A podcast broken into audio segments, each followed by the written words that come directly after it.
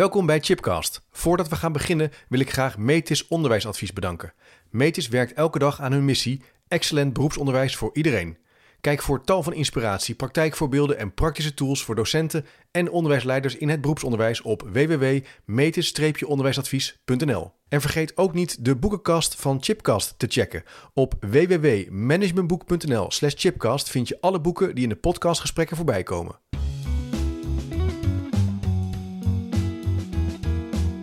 Welkom bij een nieuwe aflevering van Chipcast. Een podcastserie waarin ik op zoek ga naar verrassende antwoorden en nieuwe perspectieven op vragen die mij bezighouden.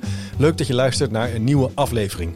En in deze podcast gaan we het hebben over de vraag: hoe kan je toetsen leergericht gebruiken? En over deze vraag ga ik in gesprek met Martin Ooyevaar, directeur onderwijs bij SKO West-Friesland, een schoolbestuur met 22 scholen. Hoi Martin.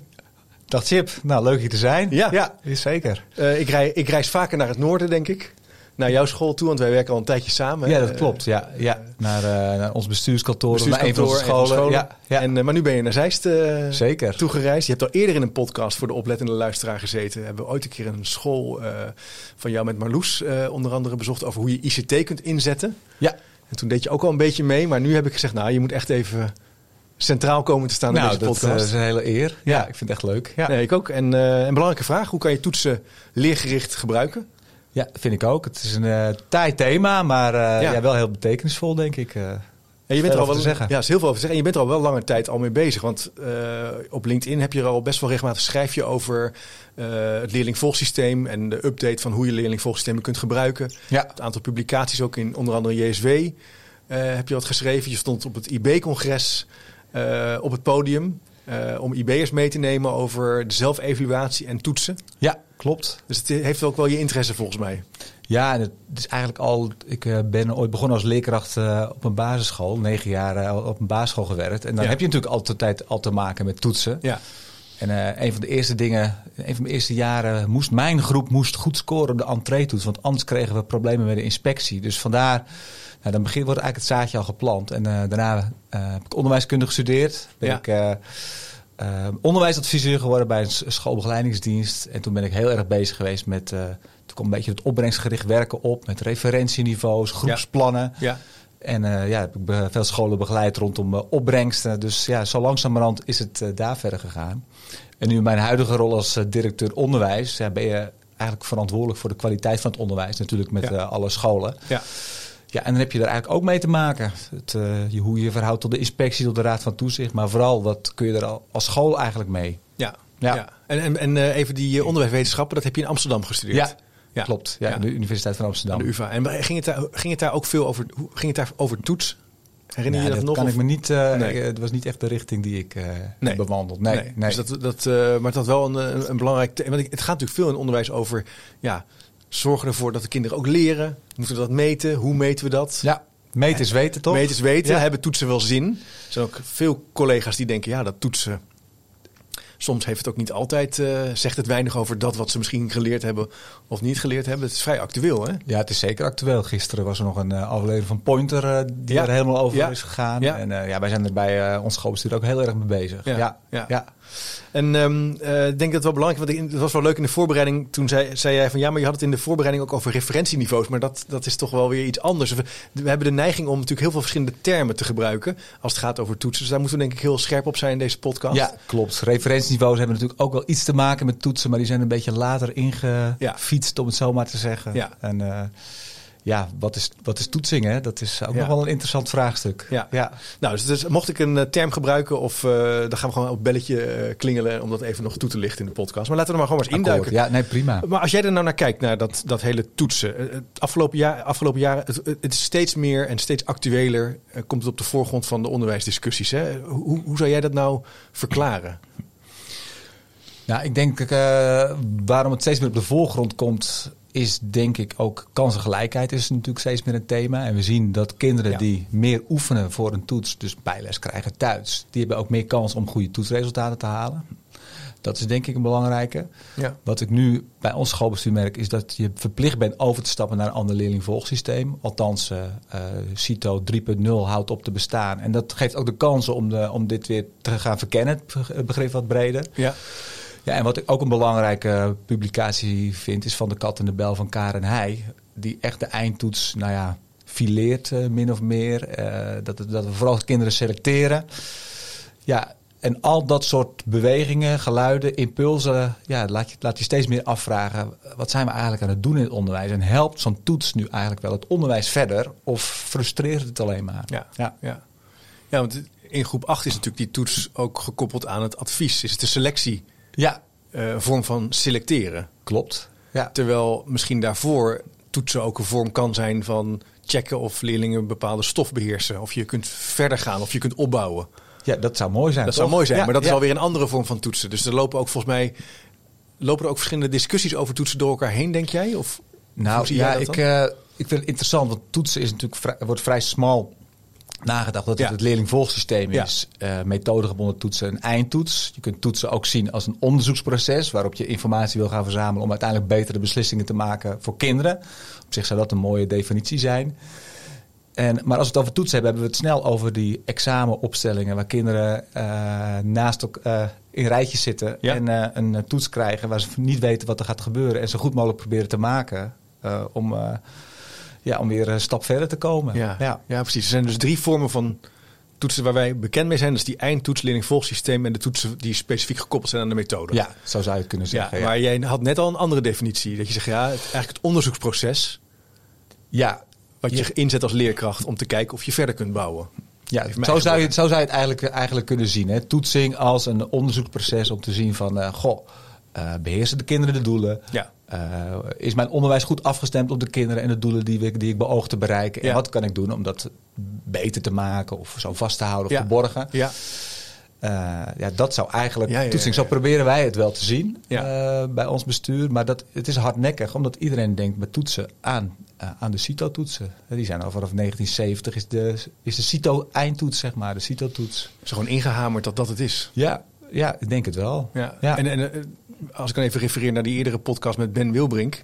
Ja. Die ook zei, ja, dat is ook een beetje de gedachte dat we het allemaal betrouwbaar en moeten vergelijken. Validiteit, betrouwbaarheid. En eh, hij is best wel scherp geworden op het eind van zijn loopbaan. In ieder geval, hij zegt, ja, dat, volgens mij kan dat helemaal niet zo. Volgens mij zou je veel meer moeten kijken naar dat onderzoeksmatige proces. Hij had ook een voorbeeld in die podcast, bijvoorbeeld dat hij zei ja, op de universiteit dat je dan uh, moest je een paper schrijven en daarna moest je gewoon het paper uitleggen aan een docent. En die docent stelde vragen en er was een secondant bij.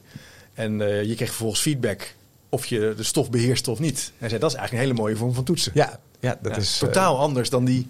Ja, het is niet zo efficiënt. en nee, dat is natuurlijk het ja. efficiëntiedenken. Ja. Dat heeft daar ook, ook wel mee te maken met deze toetsing. Um, maar ik ben het me helemaal met hem eens. Dat is natuurlijk. En, en, zelf ben ik er ook steeds kritisch naar gaan kijken. Toen ik net, of toen ik onderwijsadviseur was, tot opbrengstgerichte werken kwam op. Dan gingen we rekenen met vaardigheidsscoren. En een plus 8 en dan ben je goed bezig. Of plus 4, dan, uh, dan ga je achteruit. Ja, en dan probeer je daar grip op te krijgen. Ik ben zelfs ook CITO-trainer uh, ja? geworden in die tijd. Ja. Ja, ik heb nog een aantal dagdelen bij, in Arnhem geweest om dat, dat goed onder de knie okay, te krijgen. En maar zeker nu je wat meer weet, meer leest en meer merkt, uh, meer gesprekken voert met anderen. Nou, en als je bijvoorbeeld denkt aan begrijpend lezen. Uh, er heeft ook, ook nog een stuk in de, in de didactief erover gestaan. Ik denk, ja, als je weet wat goed leesonderwijs is. en als je dan ziet de toets die de kinderen moeten maken, dat klopt niet met elkaar. Ik heb het bijna wel vergeleken met. Het is alsof je een hele. Je onderwijs is zeg maar een wedstrijd die je traint. Uh, en uiteindelijk de toets is zeg maar alleen maar de penalties. Als je het met voetbalallergie doet. Dan denk je van ja. En wat gaat er dan gebeuren? Dan denken mensen, ja, maar ik kan wel heel goed leesonderwijs gaan geven. Maar uiteindelijk moeten we de penalties maken. Weet je wat, ik ga wel alleen maar penalties trainen. En dat zie je wel een beetje gebeuren in het onderwijs. Dat wij vooral oefenen om zo hoog mogelijk toetsresultaten te halen. En dat is, uh, ja, dat is eigenlijk wel een hele kwalijke zaak. Dus dat kan je denk ik, je kan dat bewust doen als leerkracht. Ik kan me voorstellen dat je denkt, oeh, laat ik toch maar even gaan oefenen. Maar het kan ook onbewust gebeuren. Het feit dat je al in aanraking komt met die vorm van toetsing dat je misschien onbewust ook je lessen gaat aanpassen. Dus het maakt het, en dat maakt het eigenlijk een beetje armer in zekere zin. Hè? Je gaat alleen ja, de penalties. Eén element pak je op. Ja, het is aan de ene kant ook. Het is aan de ene kant onbewust, want je bent zo al opgegroeid. Aan de andere kant is het ook wel bewust. Want ja. je weet, op een gegeven moment komt er een moment van afrekening voor je ja. gevoel. En dat, dat proberen wij echt niet te doen. Maar nee. zo voelt het wel naar ouders toe. Hè, mijn kind gaat achteruit in vaardigheidsscoren. Het was eerst een B, het is nu een C geworden. Wat ga je eraan doen?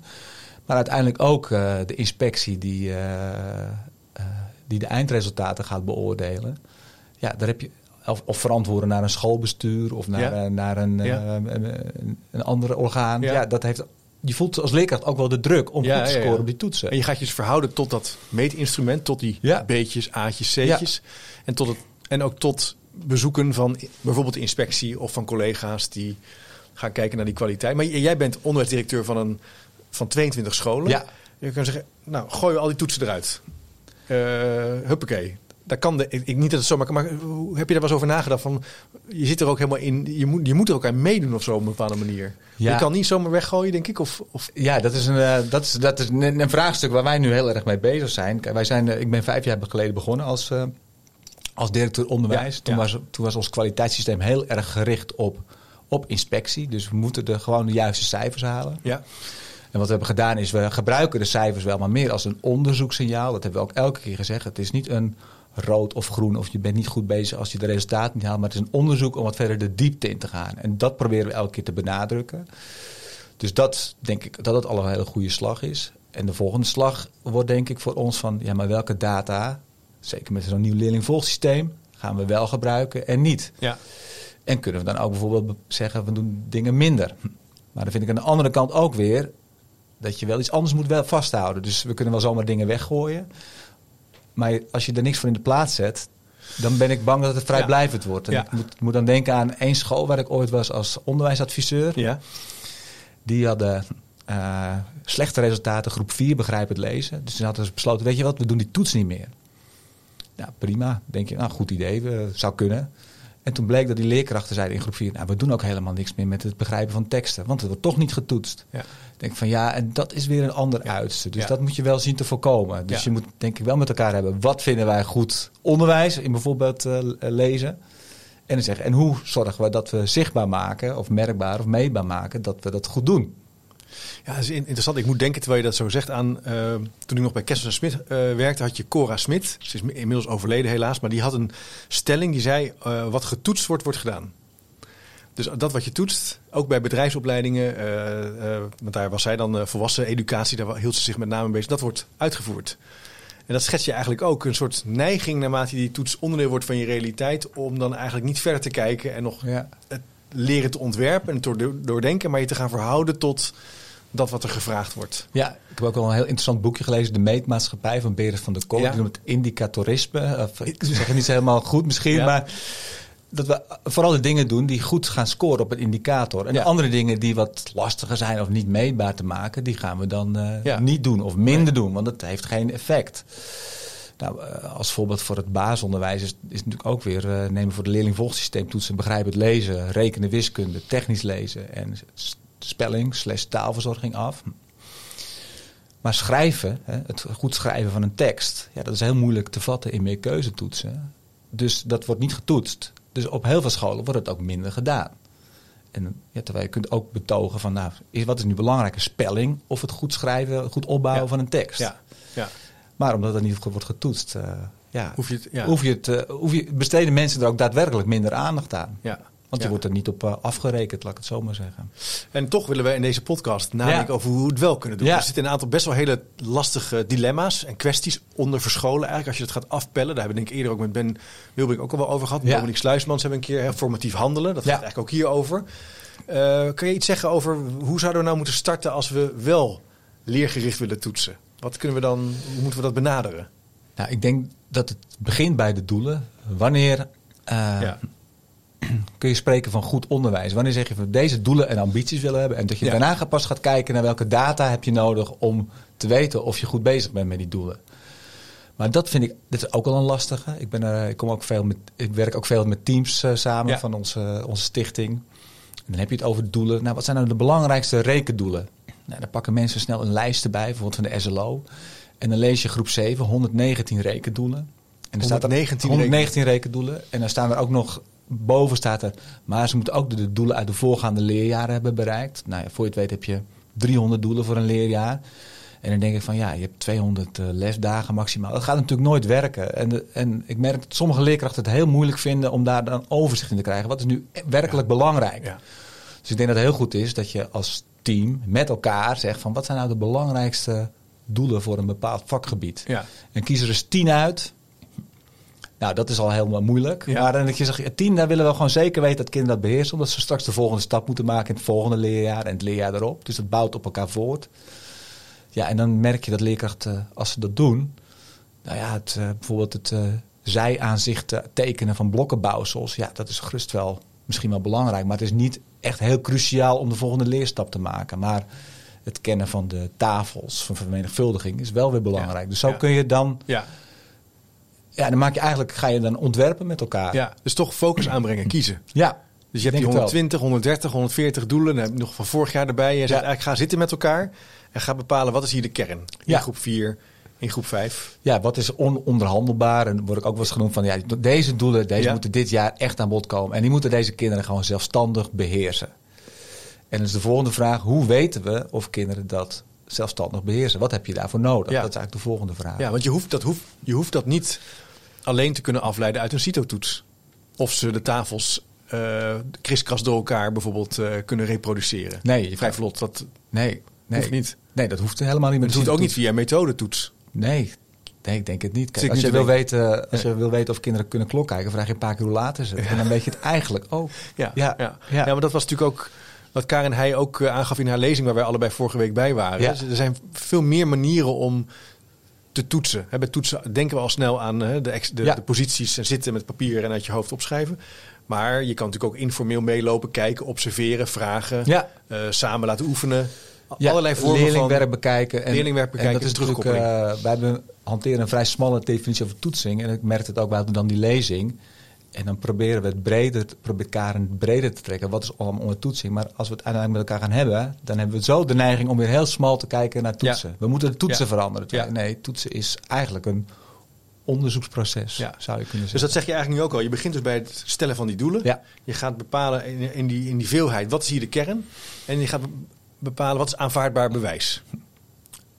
Even in mijn eigen Ja, dat is een mooi. Ja, dat is op zich wel mooi. ja, dat is nog een beetje zoeken naar de begrippen. Maar aanvaardbaar bewijs. Uh, ik, bedenk het nu te plekken. ik heb het voor mij ergens vandaan, maar dat kan ik even niet meer herinneren. Maar uh, ja, ja en, dat moet je, en dan moet je met elkaar zien uit te komen. Het is wel belangrijk dat iedereen dat ook allemaal vindt. Dat niet, dat niet uh, in je team twee van de acht daar een hele andere opvatting over hebben. Nee, ja, dan moet je in ieder geval met elkaar delen. het kan best zijn. Natuurlijk is het uh, logisch dat iemand uh, die werkt met hele jonge kinderen ander bewijs nodig heeft dan iemand van uh, die werkt met groep 8. Maar dan moet je wel met elkaar over okay. eens zijn. Ik denk dat je wel met elkaar over de doelen eens moet zijn en de wijze waarop je het verzamelt. Ja, dat kan inderdaad leerlingwerk zijn, een, een gesprek met een leerling. Dat kan een klassenbezoek zijn waarin het wordt geobserveerd. Dat kan van alles, alles zijn. Ja. Ja. Want jij schreef eerder, uh, het is belangrijk om te beseffen dat een informatiebron je moet ondersteunen en niet moet hinderen. Ja. Als de meetinspanning het doel in de weg zit, begin er dan niet aan of stop ermee. Ja. Dat vond ik ook nog wel een scherpe formulering. Want je, kan je er iets meer over zeggen? Want, eh, maar, nou, ik merk het bijvoorbeeld uh, technisch lezen, vind ik ook zo'n voorbeeld. Dat je wil dat kinderen natuurlijk vlot genoeg lezen om uiteindelijk teksten te begrijpen. In de meeste scholen wordt een DMT-toets afgenomen. Dat is een drie minuten toets. Dan moet je in drie minuten tijd zo veel mogelijk, maar ook zo uh, nauwkeurig mogelijk woordjes uh, oplezen. Wat ik merk bij onze scholen, dat, is dat veel kinderen daar moeite mee hebben. Uh, want ja, dat is iets wat ze normaal gesproken niet heel veel doen. Dus die scoren wat minder. Maar als ze eigenlijk uh, een tekst lezen, dan gaat het best goed. Dan lezen ze het best wel uh, snel genoeg hm. en, en, vloeiend genoeg. Hm. En ze begrijpen wat er staat. En die toets, die frustreert soms je onderwijs. Want je hebt ook scholen de neiging van ja, die toets wordt niet goed gemaakt. Weet je wat, ik ga heel veel woordjes oefenen met die kinderen. Want dan scoren ze beter op die toets. Ja, denk je, dan gaat, dat, gaat zo'n toets uh, frustreren. dan, gaat hij dus in, dan zit hij in de weg. Dan, zit hij in de weg. En dat zie je natuurlijk ook in, in methodes. Uh, dat, dat er heel veel geoefend wordt om zo goed mogelijk te scoren op die toets. Ja. Dus het vergt niet alleen kijken naar die toets, maar eigenlijk ook naar die methodes. Want een heleboel methodes zijn gebaseerd op goed scoren op die toets. Ja. Dus ja, het is wel complexer dan. Uh, ja, want eigenlijk gaat dit ook over. Dus je moet eigenlijk ook nog kijken. Je hebt dus het doel bepaald. Je, je gaat nadenken over aanvaardbaar bewijs. Ja. Dan heb je al andere vormen van die DMT-toets bijvoorbeeld. En dan moet je de vraag stellen, volgens mij, iets in de zin van: wat leert mij dit nou? Ja. In relatie tot dat doel. Kan, kan, wat kan ik hieruit afleiden? Ja, ja eigenlijk van, kan ik met dit resultaat, eh, in combinatie met andere resultaten, een betere beslissing van maken voor kinderen. Nou, als het antwoord eigenlijk aan de voorkant al nee is, want sommige mensen weten al bij de DMT als voorbeeld hoor, misschien helpt het je wel, maar als het je niet helpt, van nee, dit gaat mij niet helpen, ja, neem het dan niet af. Ja. Ja. Voor sommige kinderen moeten dan weer voor een dyslexiedossier, maar even los daarvan, helpt het. Zijn er andere voorbeelden van los, eh, andere voorbeelden dan DMT? Waar, waar, nou, bij, bij, je zou eigenlijk overal bij alle, alle okay. leerlingvolgsysteemtoetsen uit kunnen, kunnen doen. Uh, bijvoorbeeld bij spelling. Hè, wordt er ook uh, één keer in het half jaar wordt een CITO-toets spelling afgenomen. Maar als het goed is, uh, wordt er best wel veel uh, dictées afgenomen op school. Of wordt in werk gekeken van wat kinderen maken. Zitten daar geen fout in de categorie die we aangeleerd? Eigenlijk weet je al heel veel informatie. Wat levert die toets dan voor extra informatie op om een andere handeling te doen? Ja. ja. Nou, en als je dan denkt van eigenlijk niks. Nee. Doe het dan niet. Doe het dan niet. Even wat hier tegengas op wordt tegengas hierop is natuurlijk, denk ik. Ja, maar dat is de leerkracht die kijkt. En dit is een gestandaardiseerde normatief kloppende toets. En, dat is een, hè, en daar hebben leerlingen ook recht op, op een, op een kloppende toets. Zodat het oordeel van de leerkracht, mocht dat niet kloppen, dat we dan toch die toets hebben. Ja. Dat zou dan, hè, dat, dat, die repliek zou je kunnen krijgen van de inspectie. noem maar even wat van de inspectie. Hoe kijk je daar dan naar? Naar, naar die uh, redenering en argumentatie? Ja, dat is wel hoe we zijn opgegroeid natuurlijk. Je had een genormeerde toets. en nou, wij hebben ook het idee, dat, heeft, heeft, hebben, dat hebben sommige mensen ook al met methode gewonnen toetsen. Daar hebben mensen goed over nagedacht. Dus dat zal wel helemaal goed zijn. Ja, die uitgever zou dat wel heel goed hebben doordacht. En hetzelfde geldt voor die leerlingvolgsysteemtoetsen. Denken mensen, ja, dit klopt. Want je kan mensen vergelijken en grafiekjes enzovoorts. Maar toch ja, zou je toch de professional willen uitdagen van, uh, vanuit vakmanschap. Maar soms ook het gevoel, ja, klopt iets niet. Ja.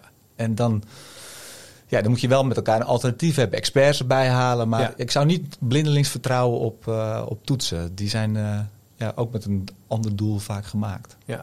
Ja, want het, punt natuurlijk ook is dat die, eh, die, die CITO-toetsen, dat daar ook natuurlijk van alles over te zeggen is. Of dat eigenlijk, wat dat eigenlijk zegt als het gaat over, je, over leerlingen. Ja. Uh, en naarmate dat leerlingvolgsysteem natuurlijk ook al volgt in dezelfde categorie A, B, C of D.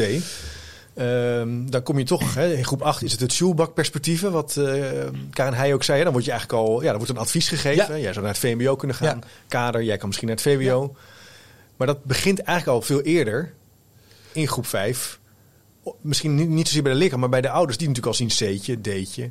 Ja, het hele systeem natuurlijk, hè, want je bouwt je schooladvies vaak op op basis van toetsen van een leerlingvolgsysteem. Ja. ja. Dus dan staan ze, uh, vanaf groep 6, 7, 8 uh, nou ja, uh, ga je die resultaten erbij ja. betrekken om je schooladvies te ondersteunen. Maar die zijn ook al gemaakt in A, B, C, D, E. En ja. A is, uh, is dan 25% van de kinderen. Nou, dat komt ongeveer neer op een VWO-advies. Ja. Als je heel simpel even redeneert. Ja, en dan dan bereid je ze eigenlijk al voor op uiteindelijk die shoebak. Dus je bent. Ja. Uh, je zegt eigenlijk dan al, nou, waarschijnlijk ga jij dan wel naar het VWO. Ja. Ik heb als eerder, ik heb ooit een keer een column geschreven over dat ik uh, bij een 10 minuten gesprek zat van, uh, van een van mijn kinderen. En dan had hij ergens een C'tje voor. En toen moest ik toch bekennen dat mijn eerste reactie was van, oeh, dat is niet goed. terwijl ik eigenlijk hem toen nog niet heel erg veel wist. Ja, wel wat. Maar niet heel veel, zo veel als ik nu weet over ziet er. Maar het feit dat er een A is, doet wat met je nou ja, dat als ouders. Dus je hebt ouders ook die hier naar kijken. En die natuurlijk ook mondiger worden. En die gaan dan denken, ja, dat is niet goed bijles. Of ja, de vraag, samentraining. Ja, ja, die heb je natuurlijk ook. Ja, de ja. vraag is natuurlijk, moet je CITO-toetsen uh, uh, overleggen aan ouders? Moet dat in de rapportage. Het is niet verplicht, hè? Je mag zelf weten als school hoe je de vorderingen van. Je moet wel de vorderingen van een kind in beeld brengen. Maar je hoeft natuurlijk geen staatje met CITO-gegevens uh, te overhandigen. Dat hoeft helemaal niet. En wat doen jullie bij SKO? Ja, de meeste scholen doen, dat wel. Ja, doen dat wel, ja. ja. En je hoort ook van veel scholen het eerst. heb je een heel mooi rapport. Het eerste wat ze doen is bladeren naar de, naar de CITO-grafiekjes. Uh, ja. ja, ja. Ja, dat is. Terwijl je eigenlijk in jouw redenering van hoe kan je, ze leergericht, hoe kan je toetsen leergericht gebruiken, heb je niet zo heel veel aan die toets op zichzelf. Kan je veel meer, moet je veel meer gestructureerd en systematisch kijken naar je doelen en naar ja. bewijs en naar interpretatie. Ja, dat klopt. Ja, wij gebruiken het eigenlijk vooral als signaal om verder op onderzoek te gaan. En niet ja. meer dan dat. Ja, ja. En uh, dus als jij uh, op een school werkt en je ziet hey, bij alle, school, alle leerjaren gaan de rekenresultaten, zien we daar, uh, ja, halen we de ambities niet die je dan stelt. En dan zeg je, oh, dan gaan we nu op onderzoek uit. Wat is er aan de hand? En dan verlaat je al best wel snel de resultaten. Maar dan ga je meer kijken naar de, het onderwijsleerproces. Wat doen de kinderen ja. tijdens een les? Dan probeer je daar zo naar te kijken. Ja. Zo gebruiken wij het op dit moment. Ja, dus, bij, dus bij, bij, bij jullie of bij uh, jullie stichting ja. is, is toetsen veel meer een aanleiding om professioneel met elkaar in discussie te gaan, in dialoog te gaan, op onderzoek te gaan. Te kijken, doen we de juiste dingen? Wat kunnen we beter doen? Waar moeten we hulp bij inschakelen? Misschien moeten we onze instructie beter geven. Misschien zien we iets over het hoofd. Maar het is minder een oordeel naar, naar de leerlingen zelf. Ja, ja, ja, ja, En, en je wilt meer. Uh, het moet meer helpen om het gesprek te voeren over de kwaliteit van het onderwijs. En dat kan soms verschillen hoor. We hebben nu een school die, uh, waar we de resultaten op begrijpen lezen, de tussentoetsen niet, uh, niet zo goed zijn als ze hadden verwacht.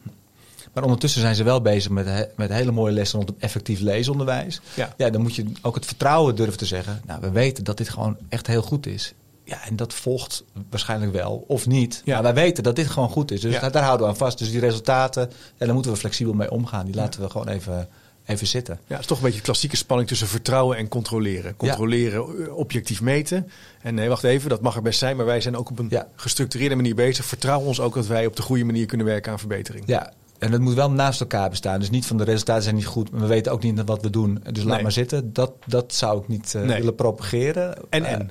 Ja, ja, ik denk wel dat je altijd over de kwaliteit van je onderwijs uh, ja. Ja. moet gaan hebben. Ja, ja. oké.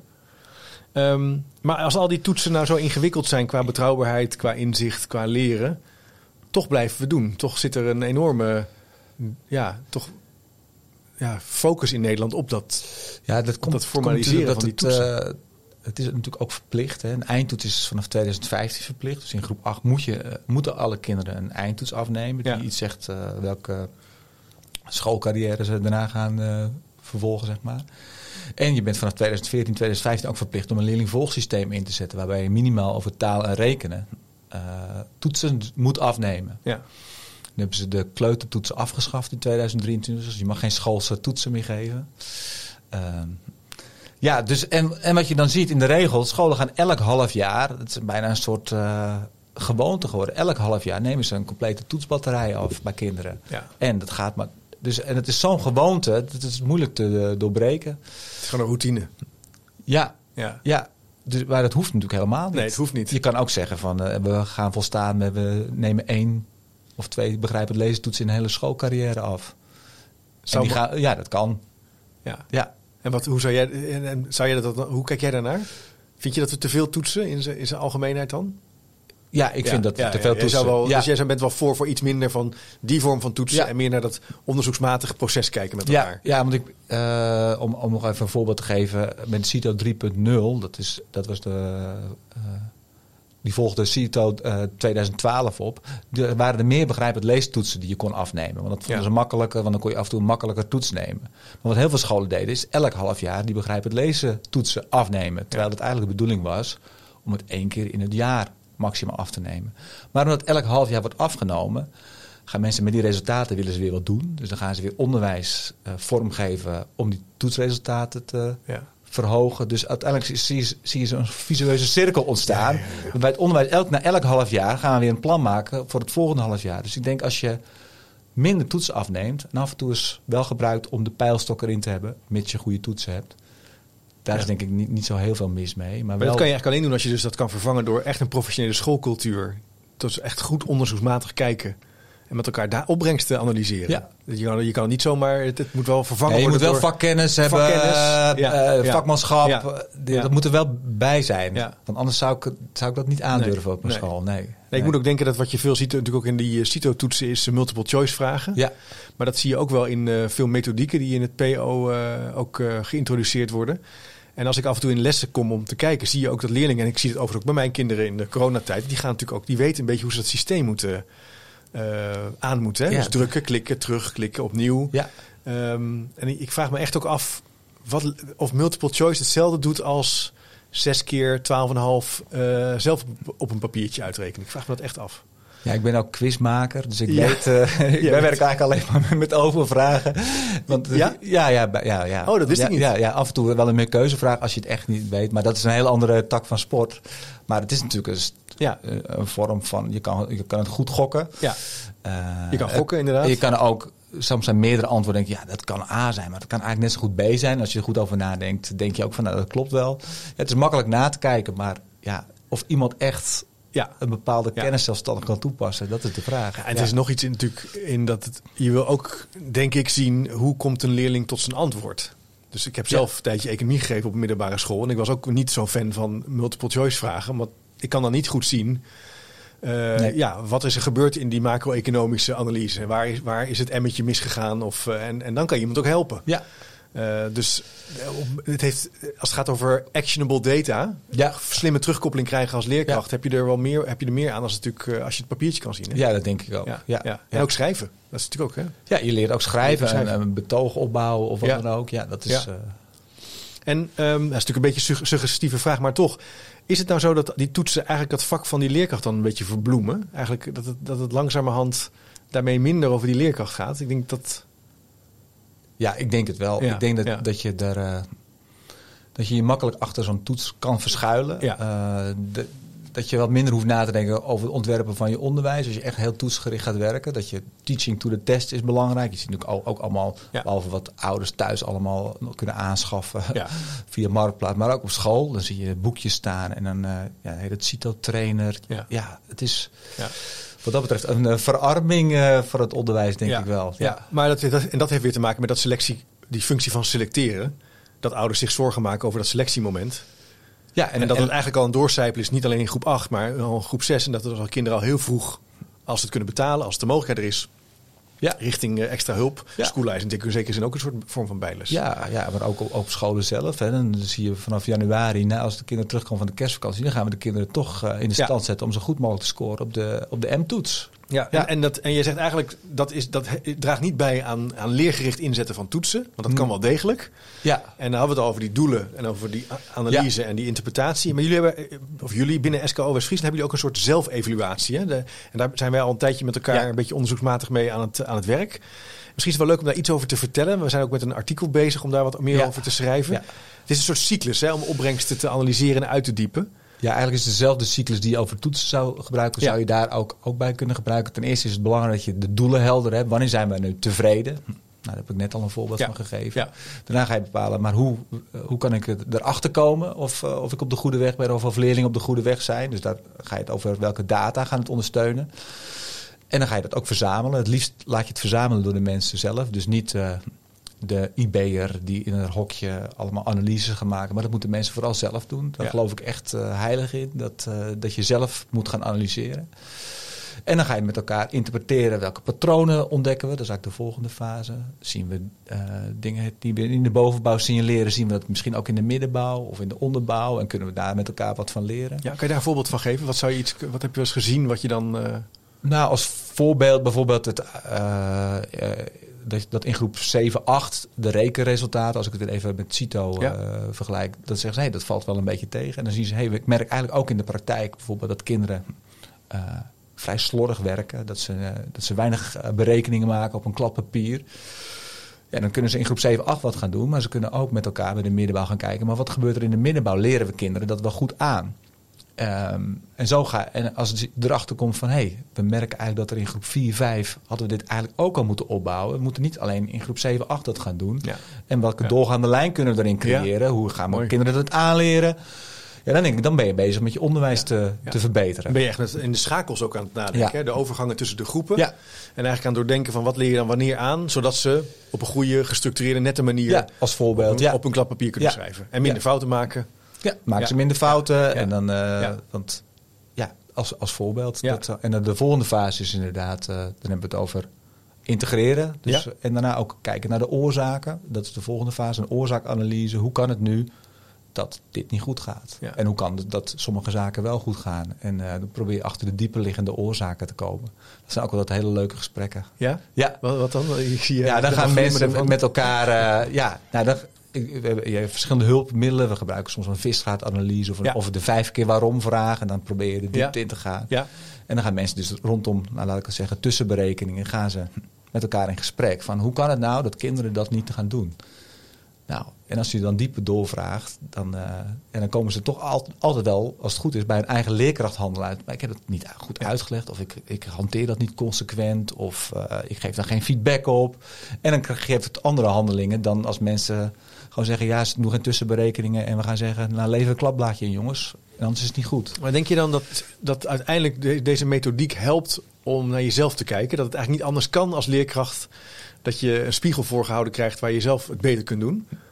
Ja, dat, die, dat het proces iets uitnodigt om, ja. daar, om daar naar te kijken. Dat is wel. Uh, dat doet de CITO dus eigenlijk veel minder. Hè? Dus dat even om nee, tegen... gebruikt CITO eigenlijk dan als signaal om het uiteindelijk een gesprek te hebben over het onderwijs-leerproces, over, over het werk dat kinderen maken, over, uh, over de communicatie onderling. Nou, allerlei facetten kunnen daarmee te maken hebben. En die probeer je te verbeteren.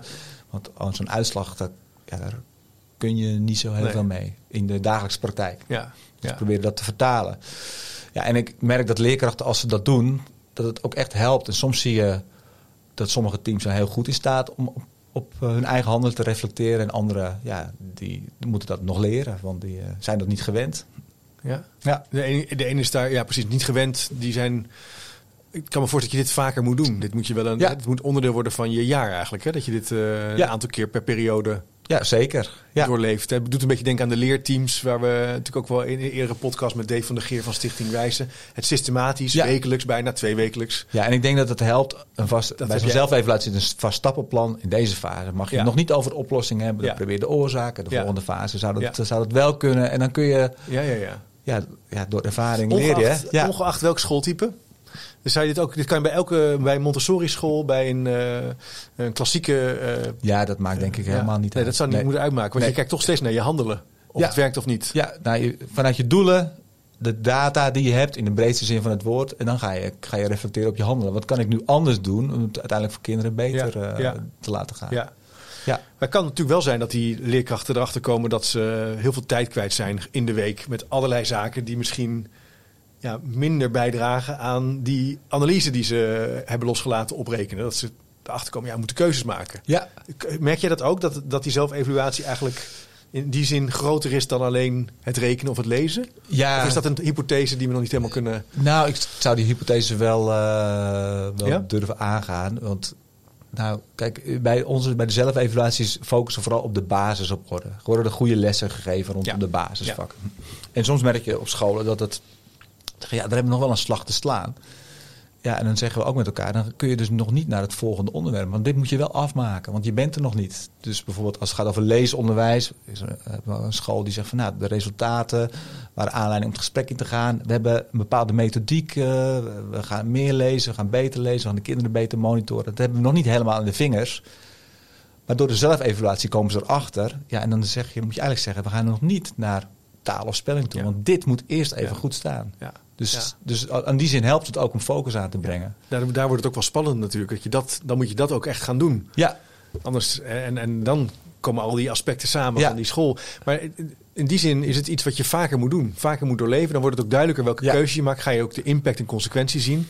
Net zoals bijvoorbeeld, ze hebben het vandaag de dag heel vaak over... Uh, er liggen, liggen ook allerlei boekjes van het NRO uh, rijke teksten. Hè, met lezen, rijke teksten. Ja. ja. dat is ook niet iets wat je in één keer injecteert in een school. Uh, en dan gaat iedereen dat doen. Dat moet je ook eigenlijk cyclisch aanpakken. Ja. Vaak doen en dan word je er ook beter. Vaak doen en dan heb je altijd weer te maken met dat er weer leerkrachten weggaan. Komen weer nieuwe leerkrachten daar geen ervaring mee opdoen. Dus je blijft, dat blijft je dan. Maar goed, een duidelijke focus daarin, een duidelijke visie. En ja, dan, dan gaat dat wel werken. Dat zien we nu bij scholen die bij ons met rijke teksten gaan werken. Zeggen, dit is de lijn. Ja. En we gaan dan moet je ook andere dingen niet doen. Dus we gaan bijvoorbeeld een, een, methode als nieuwsbegrip. Ja, gaan we niet nog een beetje bijhouden van, voor de zekerheid. Maar die gaat gewoon weg. Want je kan niet alles tegelijk doen. Nee, toch kiezen. Ja, zeker. Wat is nou de, de rol van de schoolleider uh, in dit proces? Ja, je zei iets over de IB'er. Hè? De IB'er is, uh, uh, moet niet op, op haar of zijn kamertje de analyse gaan doen. Nee. Maar met het team ja. samen dit leerproces ja. doorleven, aanjagen schoolleider? Is een soort, misschien een soort breekijzer? Dat als je iets. Uh... Soms wel, hangt een beetje af van de fase waar je team staat. Soms kan het zijn dat je zegt. Sommige mensen hebben de neiging om heel lang te praten over een onderwerp. En op een gegeven moment moet je ook met elkaar wat gaan doen. Dus dat moet je dan ook zeggen. Van, af en toe moet je dan een beslissing durven nemen. We gaan dit doen. Ja. Uh, soms ook mensen in bescherming nemen. Van, nou, uh, dit gaan we nu even niet doen, we gaan, ja. gaan dat doen. Ja, we ja, beperken, beschermen. Ja, maar ook, ook wel weten van oké, we hebben nu niet genoeg kennis om deze beslissing te maken voor kinderen. Bijvoorbeeld, uh, nou, we weten tekort af van het rekenonderwijs in groep 1, 2 om dat goed vorm te geven. Dat je ook zegt van we halen iemand erbij, want dit, is, uh, dit is nog even te complex voor ons op dit moment. Dus ook weten wanneer je hulp moet inschakelen. Ja. Want, want, want jullie, wat, wat, jullie ook doen binnen SKO is deze vorm van zelfevaluatie. En eigenlijk dus kijken naar datapunten als met directeuren en overkoepelend hè, ja. organiseren. Ja, dat is wel echt, echt heel mooi. We doen het elke maand. hebben we dan een zelfevaluatie werksessie noemen we het. Dus een school met vergelijkbare thema's. of, of niet eens, dat hoeft niet eens. Die komen bij elkaar. Dus maximaal vier scholen. En die stellen een hulpvraag. Hier loop ik nog tegenaan op het gebied van inhoud, op het gebied van uh, leiderschap of het gebied van, van proces. Ja, en dan delen ze met elkaar de zelfevaluatie, geven de feedback op. En ja, dat is wel heel waardevol. Uh, een bepaalde werkvorm. Ik ga er nu niet al te veel uitweiden. Maar echt professioneel roddelen is daar het uitgangspunt. en, ja. en wat neem je eruit mee? En soms zie je dat iemand echt zegt... Ah, ja, oh, ik heb uh, handige kijkwijzen bij diegene gezien. Dat kan ik ook gebruiken. Nou, dat is super praktisch.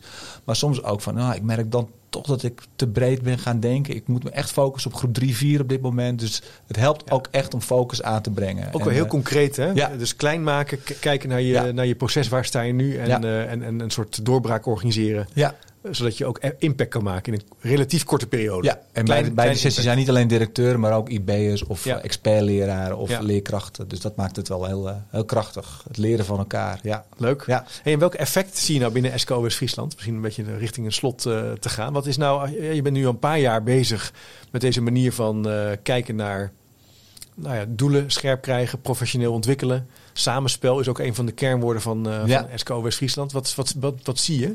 Nou, ik zie dat de onderzoekende houding, de nieuwsgierigheid wordt, uh, wordt vergroot. Ik denk dat er veel meer behoefte is om kennis ook. Te zeggen van ja, ik wil wel wat zeggen over fonemisch bewustzijn, maar ik weet er eigenlijk te weinig van af. Laten we daar eens echt in gaan verdiepen voordat we weer een stap verder gaan. Dus dat vind ik een mooie. Ik vind het ook mooi dat de leerkrachten wel veel meer aan zet zijn. Dat ze veel meer zelf gaan nadenken aan het onderwijs. Dus die onderzoekende houding moet volgens mij echt uh, op de werkvloer denken en doen hoort, hoort echt bij elkaar. Dus dat merk ik. Uh, ja, dat merk ik zeker. Ja. En, dat, en dat we leren, leren van elkaar. Dus die, kwetsbaar ook durven op te stellen. Goh, ik weet het nog niet, kun je me helpen? Dus dat vind ik ook een hele ook mooie vragen durven te stellen. Ja. ja. dat is natuurlijk wel een heel belangrijk onderdeel ook van die zelfevaluatie. Dat je ook durft te zeggen wat je niet weet. Ja, klopt. En, ja. Uh, Leuk. Dus is, is, het nou tijd om uh, op een andere manier naar toetsen te gaan kijken? Misschien tot slot. Ik denk dat je daar ja op zou antwoorden. Ja, en ik denk het wel. En ja. uh, ik had er ook al wel over nagedacht natuurlijk. Van, uh, ik denk dat je er moet van uitgaan dat je minder dingen moet gaan toetsen. Dus dat is dus op een andere manier kijken. Maar daarna dus tegelijkertijd te kijken hoe breng ik dingen dan wel in beeld. En wat, wat wil ik dan weten ja. met het licht van de beslissing die je wil nemen. In het licht van de beslissing die je wil nemen. En ook maar eens gaan nadenken, wat gaan we nu communiceren naar ouders over, uh, over de vorderingen van kinderen. Moeten we daar deze toetsen zo belangrijk uh, bij maken of niet? Ja. Nou, en ik denk ook het gesprek voeren met beleidsmakers, het brede gesprek in het veld. Want het is voor een school heel lastig soms om, uh, om dingen te veranderen. Ik denk dat er ook in het systeem wel uh, wat anders Het systeem, ja, dus, dus, inderdaad politiek, maar beleidsmakers, je raad van toezicht, uh, ik, ik, noem maar wat hoor. En je zegt, daar moet je eigenlijk ook uh, goed naar kijken, dat, dat je dat meeneemt. Ja, ja, en voor mezelf consequent blijven in het verhaal, ook, ook vooral blijven leren, want er gebeurt nu heel erg veel. En ja, ja, ook het vertrouwen geven aan scholen van, je doet het ook goed en dat hoeft niet altijd een toets tegenover te staan. Mooi, mooi gezegd. Leuk Martin, ja. om eens over te praten. Hebben we, uh, hebben we het onze hoofdvraag hiermee eh, op een goede manier verkend? Of zijn er nog dingen die we vergeten? Ja, ik heb natuurlijk heel veel genoteerd. Ik denk dat ik de meeste dingen wel heb gezegd. Maar hier is nog zoveel over te zeggen. Ja, dus, ja, ja ik denk het ook wel. Ja. En laten we, ik heb Karin Heij ook uitgenodigd om nog een keer naar de podcast te komen. Oh, dat is dus wat dat betreft vind ik het wel aardig om die cyclus nog wat voor te zetten. Ja. En wat ik er leuk aan vind is dat het ook een positief verhaal is wat je houdt. Ook, hè? Een manier om het vakmanschap te versterken. Om slim na te denken over uh, je doelen. En hoe je dat met elkaar op school uh, kunt realiseren. En uh, verder kijken naar je neus lang is. Hè? Niet alleen ja, dat is zo. Flexibel omgaan met, uh, met resultaten. Ja. ja, absoluut. Ja. Leuk Martin, dankjewel. Graag gedaan. Nou, beste luisteraar, bedankt voor het luisteren. Uh, vergeet je niet te abonneren. En ik zal de aantekeningen van ons gesprek ook even in de speaker notes zetten. Ik vind het heel fijn als je de tijd wil nemen om een review of recensie te schrijven. Hoe eerlijker, hoe beter. Dat kan via Spotify, Apple Podcast of YouTube. Dat helpt de zichtbaarheid van het kanaal. En ik zou zeggen, tot de volgende keer. Nieuwsgierig naar meer? Abonneer je op de nieuwsbrief en je mist niks. Ga naar www.chipcast.nl slash doe mee. Wist je dat er op chipcast.nl meer dan 200 afleveringen over onderwijs, samenwerken, innovatie, verbetermanagement, leiderschap, organisatieverandering en filosofie te vinden zijn? Blij met deze podcast? Je helpt Chip enorm met een review of recensie op Spotify of Apple Podcast. Je kunt trouwens alle gesprekken op YouTube bekijken. En vergeet je dan niet te abonneren. Tot slot nog even dit. Managementboek heeft ook een podcast, De Boekenpraktijk, over managementboeken. Check ook deze podcast via je favoriete podcast-app.